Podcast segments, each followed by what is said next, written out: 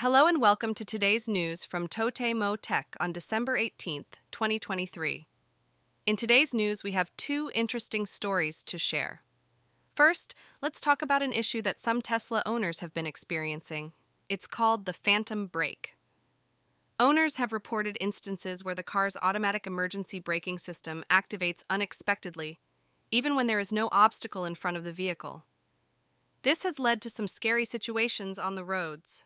Tesla has been working to address this issue and ensure the safety of their customers. Next, we have some surprising news from the movie industry. The film GeGeGe no Nazo, a prequel to the popular anime GeGeGe no Kitaro, has become a hit through word of mouth.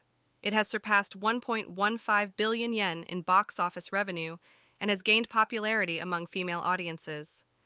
The movie explores the backstory of the beloved character Kitaro and has captivated audiences with its unique storytelling.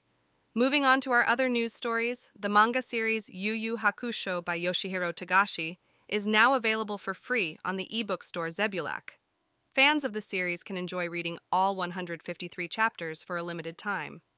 This release is in celebration of the upcoming live action drama adaptation of the manga. In a safety related announcement, Tiger Corporation, known for its rice cookers, has issued a warning regarding popular rice cooker recipes that have been circulating on video and recipe websites. They have highlighted the potential dangers of using the rice cooker incorrectly, which can lead to malfunctions and even injuries. Users are urged to follow proper guidelines when using their rice cookers. In the field of artificial intelligence, PKSHA Technology, an AI venture, has announced the development of an AI system that can predict the likelihood of children becoming truant. This AI aims to provide early intervention and support for at risk students, helping to prevent school absenteeism. On the tech front, Don Quijote, a popular discount store chain, has released a new budget friendly laptop called Muga 5.